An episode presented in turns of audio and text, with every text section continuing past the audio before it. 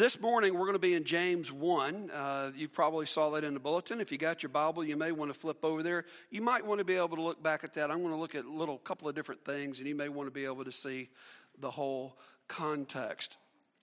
This sermon, Winning Over Temptation. Again, I'm going to remind you of things you already know, but I want to do that in a way that hopefully I am encouraging you, especially through the pen of James. Read with me if you would, please. Starting at verse 12. Blessed is the man who perseveres under trial, because when he has stood the test, he will receive the crown of life that God has promised to those who love him. Wonderful, encouraging words, yes?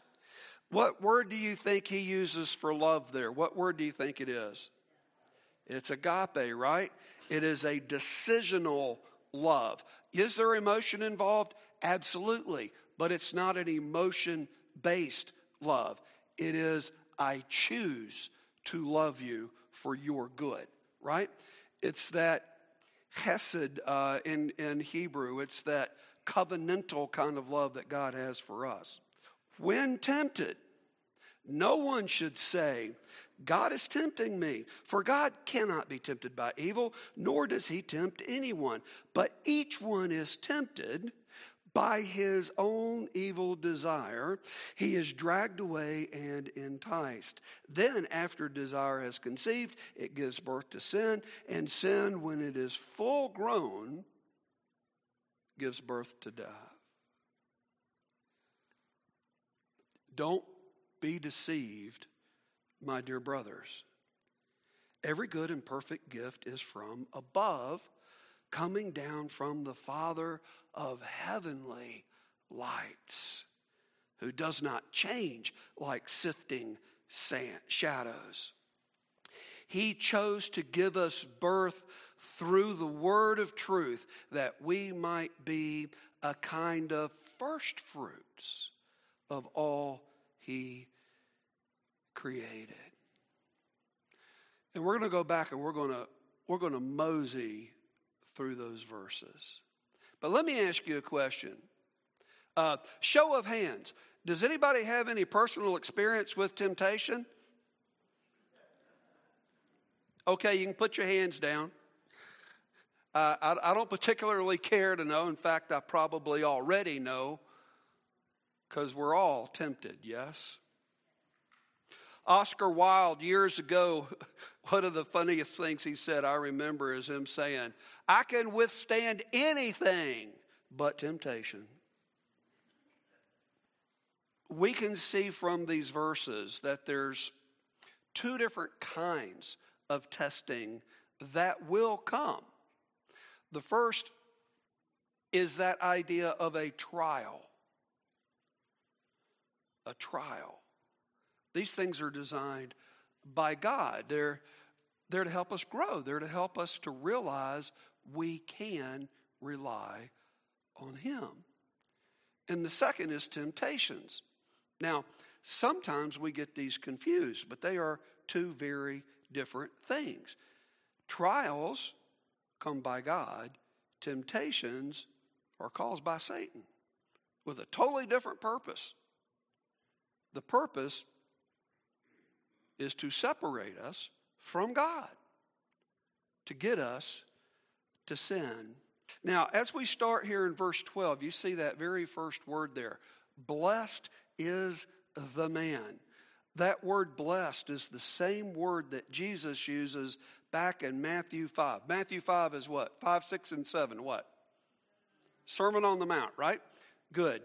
In the very beginning there, he gives this list that we call the Beatitudes, right? Blessed is the one who. This is exactly the same word that Jesus uses there in Matthew 5. It's the idea of being happy, content, okay? Can we have joy when things are going wrong? Yes, we can. Why do we have joy when things are going wrong?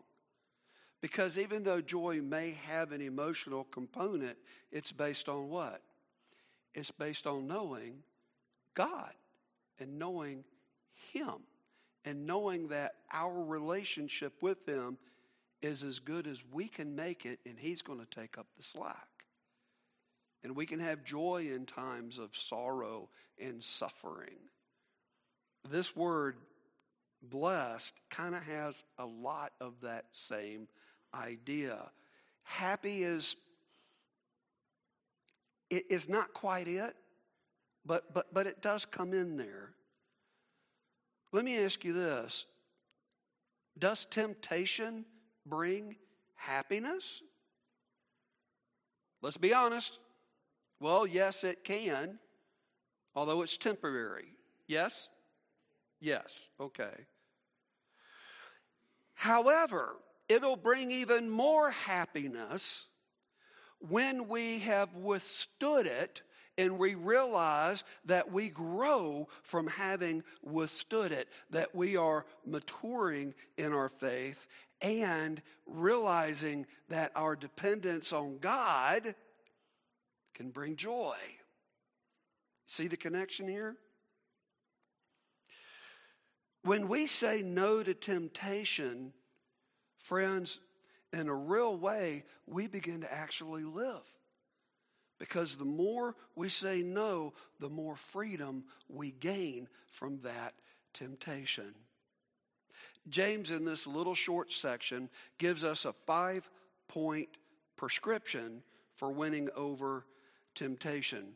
First one there, be realistic. You notice he says, when tempted. What does it mean when he says when?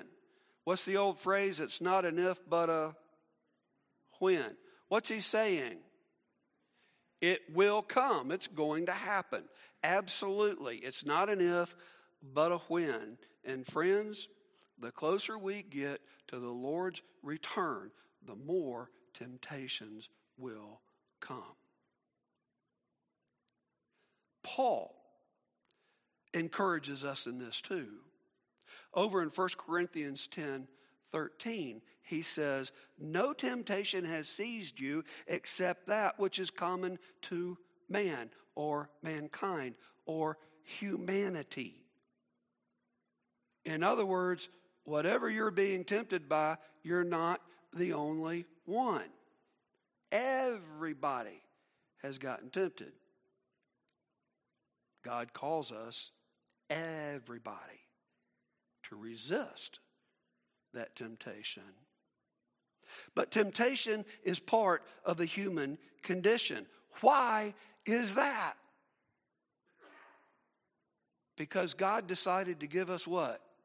Free will. And friends, you can't be free to make a choice unless there's something to choose between. Being realistic about temptation also involves realizing that you do not have to go it alone. You can walk with Jesus. You can walk with God. But you know what else? You can walk with other people that are in this room. You can speak with counselors. You can speak with a friend. You can speak with a mentor. You can come speak with me. I have been tempted. I have given into temptation. I am not struggling with temptation. I am fighting against it. I am in the same boat you are in. Maybe we can strengthen each other. Amen? Amen. But talking with a trusted friend or a mentor can help to lift us out of temptation, because I can tell you, secret sin really weighs us down, and it gets a grip on us. But let me tell you this. It is not a sin to be tempted. The sin is only in giving into it. You remember what Scripture tells us about Jesus? He says, He is tempted in every way but what?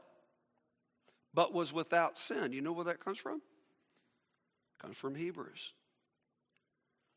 The temptation may be in the thought. One of the best things I've ever heard, and this isn't in my notes, but it just came to my mind, so I'm going to call it Holy Spirit leading. One of the best things I ever heard about temptation was when we did a weekend retreat in Virginia with a number of different churches, and the men went to the church camp, and in the darkness of that wooded area, we talked about sexual sin, and we talked about what drives men, and many of the men that were there were willing to lean on each other and confess their temptation and confess their sin.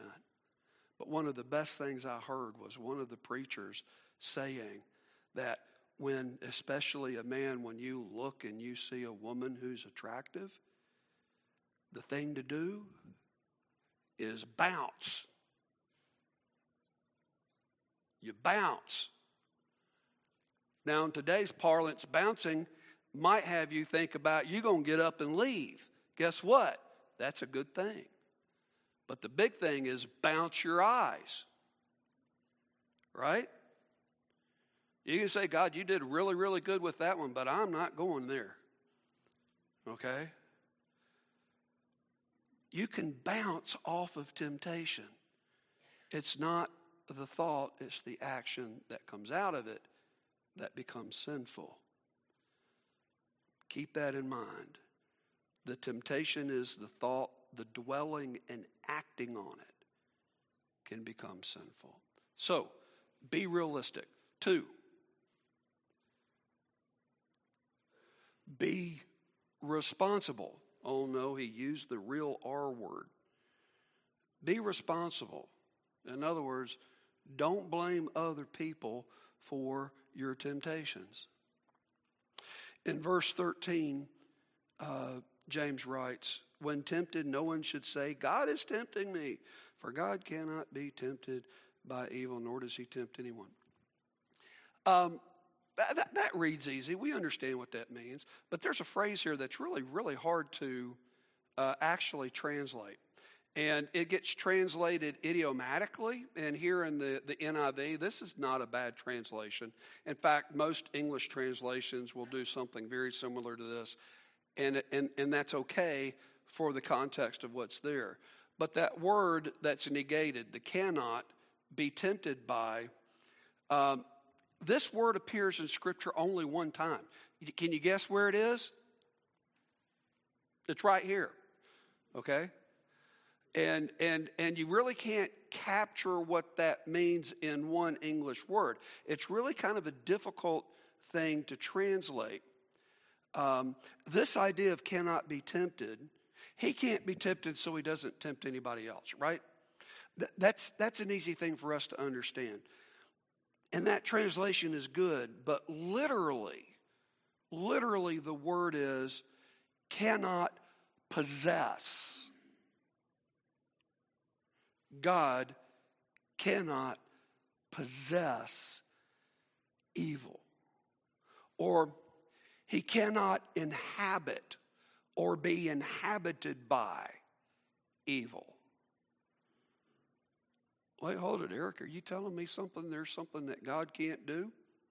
Yeah, I believe that's exactly what James is saying.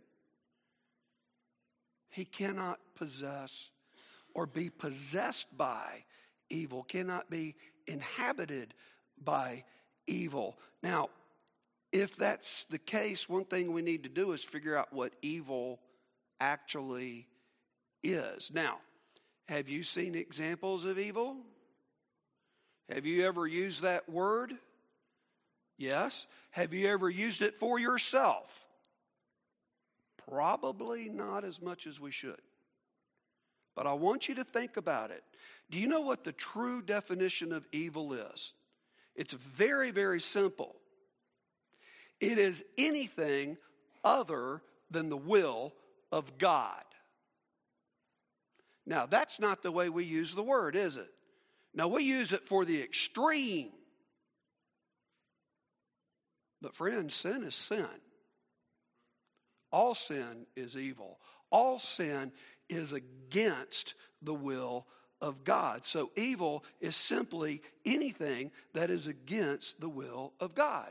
And we commit evil anytime we go against God's will. Now you think about that. Why is it God cannot inhabit or be inhabited by evil?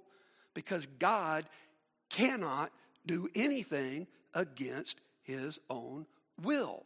He will never act contrary to his will. He will never act contrary to what he has already revealed through his Spirit, through his word, through the pens of those who his Spirit inspired to write the Holy Scriptures. He will not ever tempt you to do something that's inconsistent with what he has already said and done.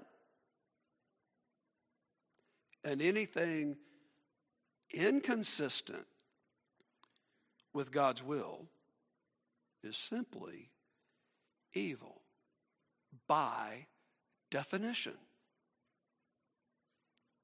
Now, you can blame the devil. You can blame the demons.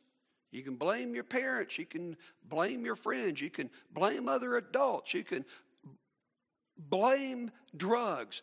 You can blame a teacher. You can blame rock and roll, country music, alcohol, whatever it is you want. But you can't blame God for your temptations. That is an impossibility. Famous American humorist Will Rogers once said, "History in America is marked by two great events, the passing of the buffalo and the passing of the buck." I'll let that sink in a second. James is correct when he says that practically all the problems we have in this life we bring on ourselves. So if you want to be free from temptation, be responsible. 3, he also says to be ready. There at verse 14. But each one of us is tempted when, by his own evil desire, he's dragged away, enticed. Then after desire has conceived, gives birth to sin, right? Don't be deceived, brothers. Just because things are going well doesn't mean that everything is all right, because you know what? Sometimes we're the most vulnerable after success. One of the most powerful depictions of Jesus I have ever seen, looking at that last week of his life, is a film that came out about 10 years ago, a little bit longer. You may have heard of it, called The Passion of the Christ. Any of y'all hear of that? Any of y'all watch that? I saw it in the theater. Anybody watched it more than once? Man, is it intense. It really brought to life the suffering that Jesus endured for me and for you. It really pointed out the ugliness of our evil. As successful as that movie was, you know, it wasn't but a few months later the tabloids were filled with Mel Gibson, the one who produced and directed that movie, with his antics as he fell into negative behavior on a high, and he fell. Bobby Leach. Bobby Leach is a name you probably don't know. He was the second person to ever go over Niagara Falls in a barrel and survived. If there's one thing you want to know about in life, you know, it's who goes over there and doesn't die, right? But you know what's interesting? You know what killed him? He slipped on an orange peel while he was over in New Zealand, and slipping on that orange peel, he broke his leg. The wound developed gangrene, and he was dead within 2 months. Survived something that none of us are likely to ever try. Tripped up by something as small as an orange peel. You see, friends, it's not the size of the temptation. We can all slip up. Friend, the devil is consistent, and you are not ignorant of his ways. And we all fall sometimes. But the way to get to heaven is when you fall, you get back up. You be responsible. You be ready when it comes. Here between verses 14 and 16, we see a pattern, okay? Starts with desire. Desire is an inside job. It comes from our own obsessions. It comes from the things that Satan knows he can tempt us with. Our own obsessions lead us down a primrose path until it is controlling us. Desire brings on deception. Kind of the idea of like a snare in a trap, right? Like an animal steps in a snare and it ensnares him. How many of you guys fishing here? Number of you? Few of you? None of you? One in the back? Thanks, Alan. Can I get a witness? Oh, yes, and over here, yeah. Back when I was trying to learn how to fish, there's a couple of things that I got told by some very smart people. One of them is you can't catch fish in a swimming pool. Now, what can you learn from that? One, the pH of the water is wrong. If the water's not right for the fish aren't going to be there. The other thing is, you know big old Billy Bass? He's got to have something to lean on. The water's way too clear. The water's got to be dingy, and there's nothing for that bass to lean against. So that ought to tell you what. You look for the right water conditions, you look for a stained water condition, and you look for things that the fish can lean against, right? Something else that I learned. You don't go after fish with a bare hook, right? That hook, that snare, is not what the fish is after. What they're after is whatever is enticing that hook is buried and covered up by. Yes? What bait is Satan luring you with, my friend?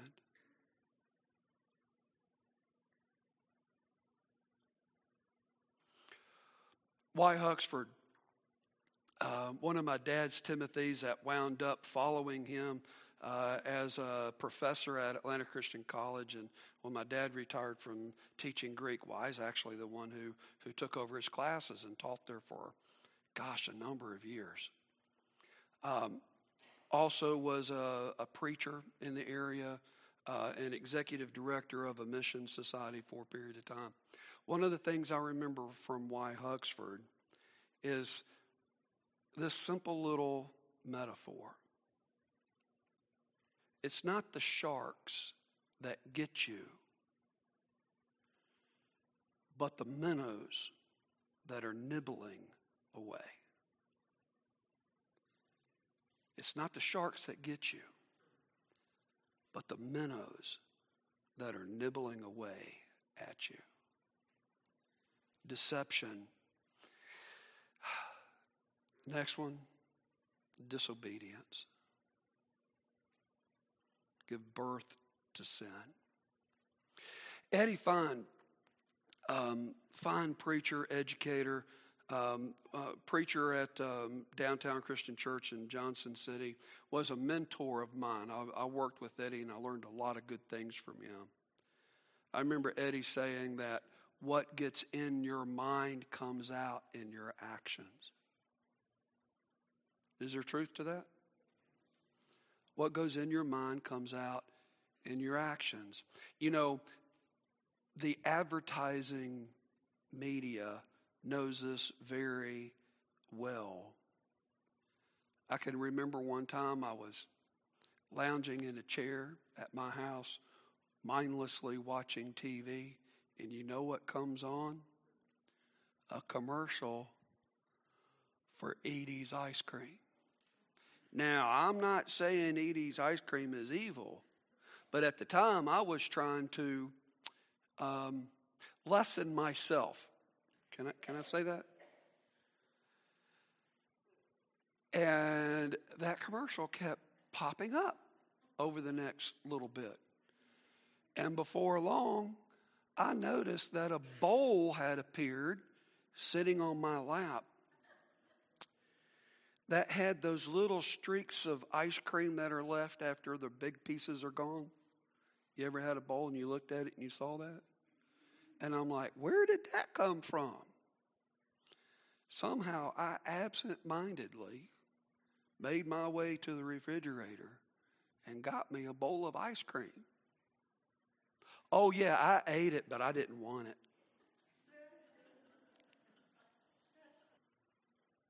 Be ready. Desire, deception, disobedience leads to death. We know that, right? Romans 6:23, you can write it right there in your notes. Romans 6:23, for the wages of sin is death. Now, the positive is the other half of that, right? But the gift of God is eternal life, which is found in Jesus Christ, our Lord. Yes? One who has undisputed possession of everything we are. But the wages of sin is death. We get that out of Scripture. Now, you see, friend, this is where that free will stuff comes in. As far as God's concerned, you are free to choose how you want to live. However, you are not free from the consequences of those choices. And if you think about consequence as a neutral word, good choices bring good consequences. Bad choices bring bad consequences.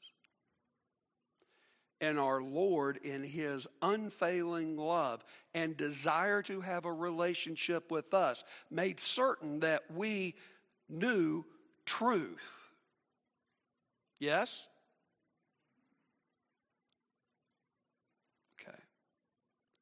Part of living by faith in Jesus means accepting the responsibility for our sin, or to put it a different way, for our not complying with the will of God. If we feel temptation, the problem is probably within our own inner desires. And it's a time to bounce. It's a time to move away. You know, the devil gets an awful lot of credit for what really belongs to our bad choices. Okay. Be ready. Be focused. Be focused. Every good and perfect gift is from above, coming down from the Father of lights. By the way, did you ever stop and think about that? That's a title for God, right? Father of heavenly lights. What's he saying? The whole universe is here, is his. Yes? He is talking specifically about the Creator. Yes? Every good and perfect gift is from above, coming down from the Creator. Look at His creation, who does not change like shifting shadows. And I want to remind you of Philippians 4:8. Paul writing, this is your memory verse for today. Finally, brothers, whatever is true, whatever is noble, whatever is right, whatever is pure, whatever is lovely, whatever is admirable, if anything is excellent or praiseworthy, think about these things. In context, you're a preacher, never to be humble, gospel according to Eric Evans, okay? What I see here and in context of the writing of Philippians, you know what is true, noble, right, pure, lovely, admirable, praiseworthy? Do you know what that is? It's a picture of Christ. When it really comes down to it, Paul is saying, put your mind on Christ. Stop focusing on the temptation and focus on your Redeemer, your Savior, your Lord. Paul also writes in Galatians 5:22. You guys know that. You can write that down. Galatians 5:22, right? The fruit of the Spirit is love, joy, peace, patience, kindness, goodness, faithfulness, gentleness, self-control. And against such things, what? There is no law. Oh, good. So it's a reminder verse this week. Good. Good, good, good.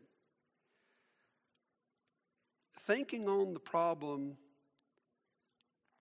may or may not solve it. Oftentimes you get what you dwell on, and it becomes bigger.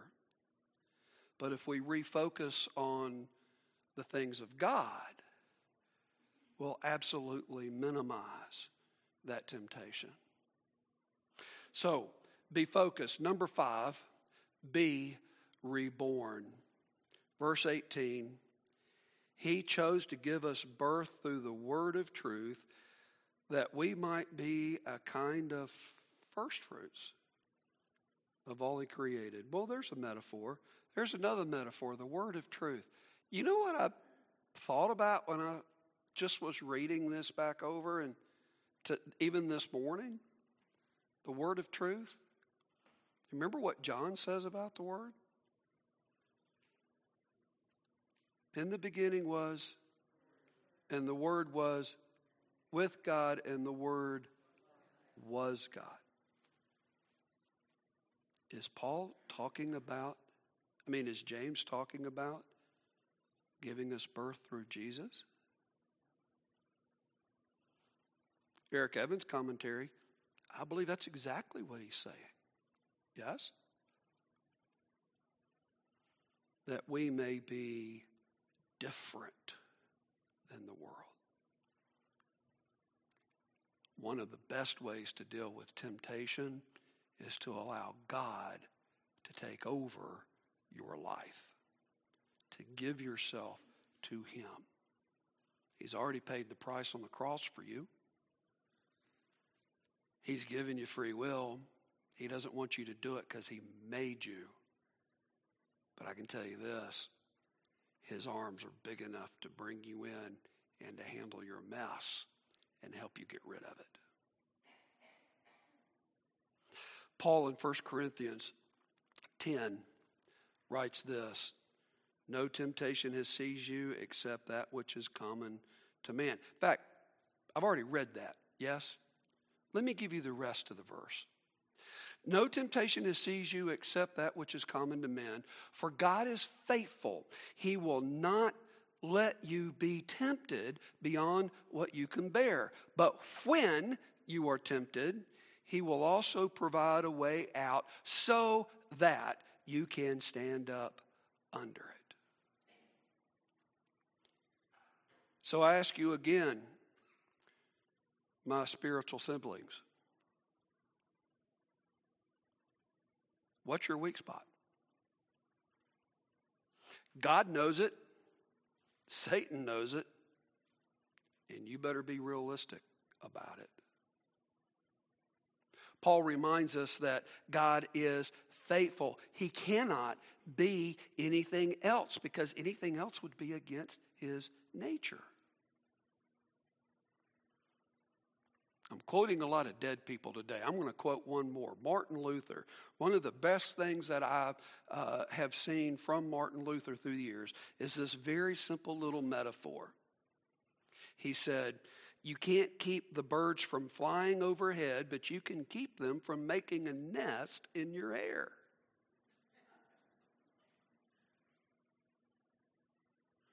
One way we can do that is by helping each other. We're here, we are in it together. Amen? Amen. So, get into fellowship. Yes, with God, but also here. Lean on him. Lean on fellow Christians. There are several opportunities for you to get involved with Christians here at ODCC. And as we grow, there will be more opportunities that will be coming. You know, our Bible school program, we've got 2 adult classes going on right now. One just started. Carl is doing an excellent job talking about progressive Christianity. Please, if you're not in Bible school, that's a great place for you to come into fellowship. Steve is doing a wonderful job working in the other class and working away through 1 Peter. But get into a class. Form some deep friendships. Look for an accountability partner. When there are small groups available, like right now, women, there are small groups going on. If you haven't gotten in there, this is a great time to jump in. Carol, is there space in the morning class? Gina, is there space in the evening class? Always. Please. Wednesday nights, we've been studying our way through John. We just took a break last week, so this is another great time to jump in. By the way, where we are right now, we are in those last couple of days of Jesus' life. John spends a lot of time focusing on that Passion Week, but we're at the point where we're in the upper room. And Easter's coming, yes? So this is a good time for us to be reflecting on those scripture. 5:30 we eat. Show up. 6 o'clock, I'll get you out of here by 7:30. So please come and be a part of that. Not only for you, but because you have something that you can contribute to the class that maybe I need to hear. That's a facilitated discussion, okay? I don't lecture. We learn from each other on Wednesday nights. Which brings me to this. Get into the Word. That's the whole purpose of doing James. Doing John. That and so that as you tell people to start reading John and encouraging them in the Lord, you have a good schema, a good thoughts about that book, and you can help them work through it. But get into an attitude of prayer. You know, Paul tells us to pray without what? Without ceasing, without stopping, or pray continually, to put it in a positive line. Crank up your devotional reading.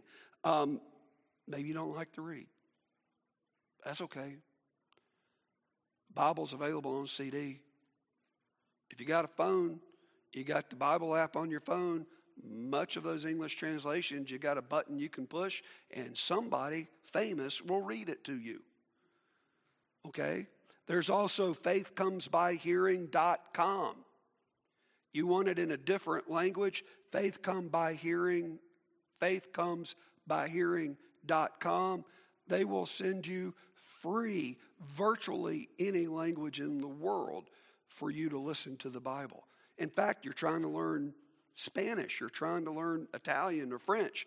Well, why don't you get a hold of a free copy of a Bible in that language? You can read it in English. You can listen to it. It gets you more immersed in that language. Ha! Rosetta Stone and your ability to bounce is going to get better. you'll become better equipped to fight temptation because you will be practicing with your sword, the sword of truth that will cut through temptation and truly set you free.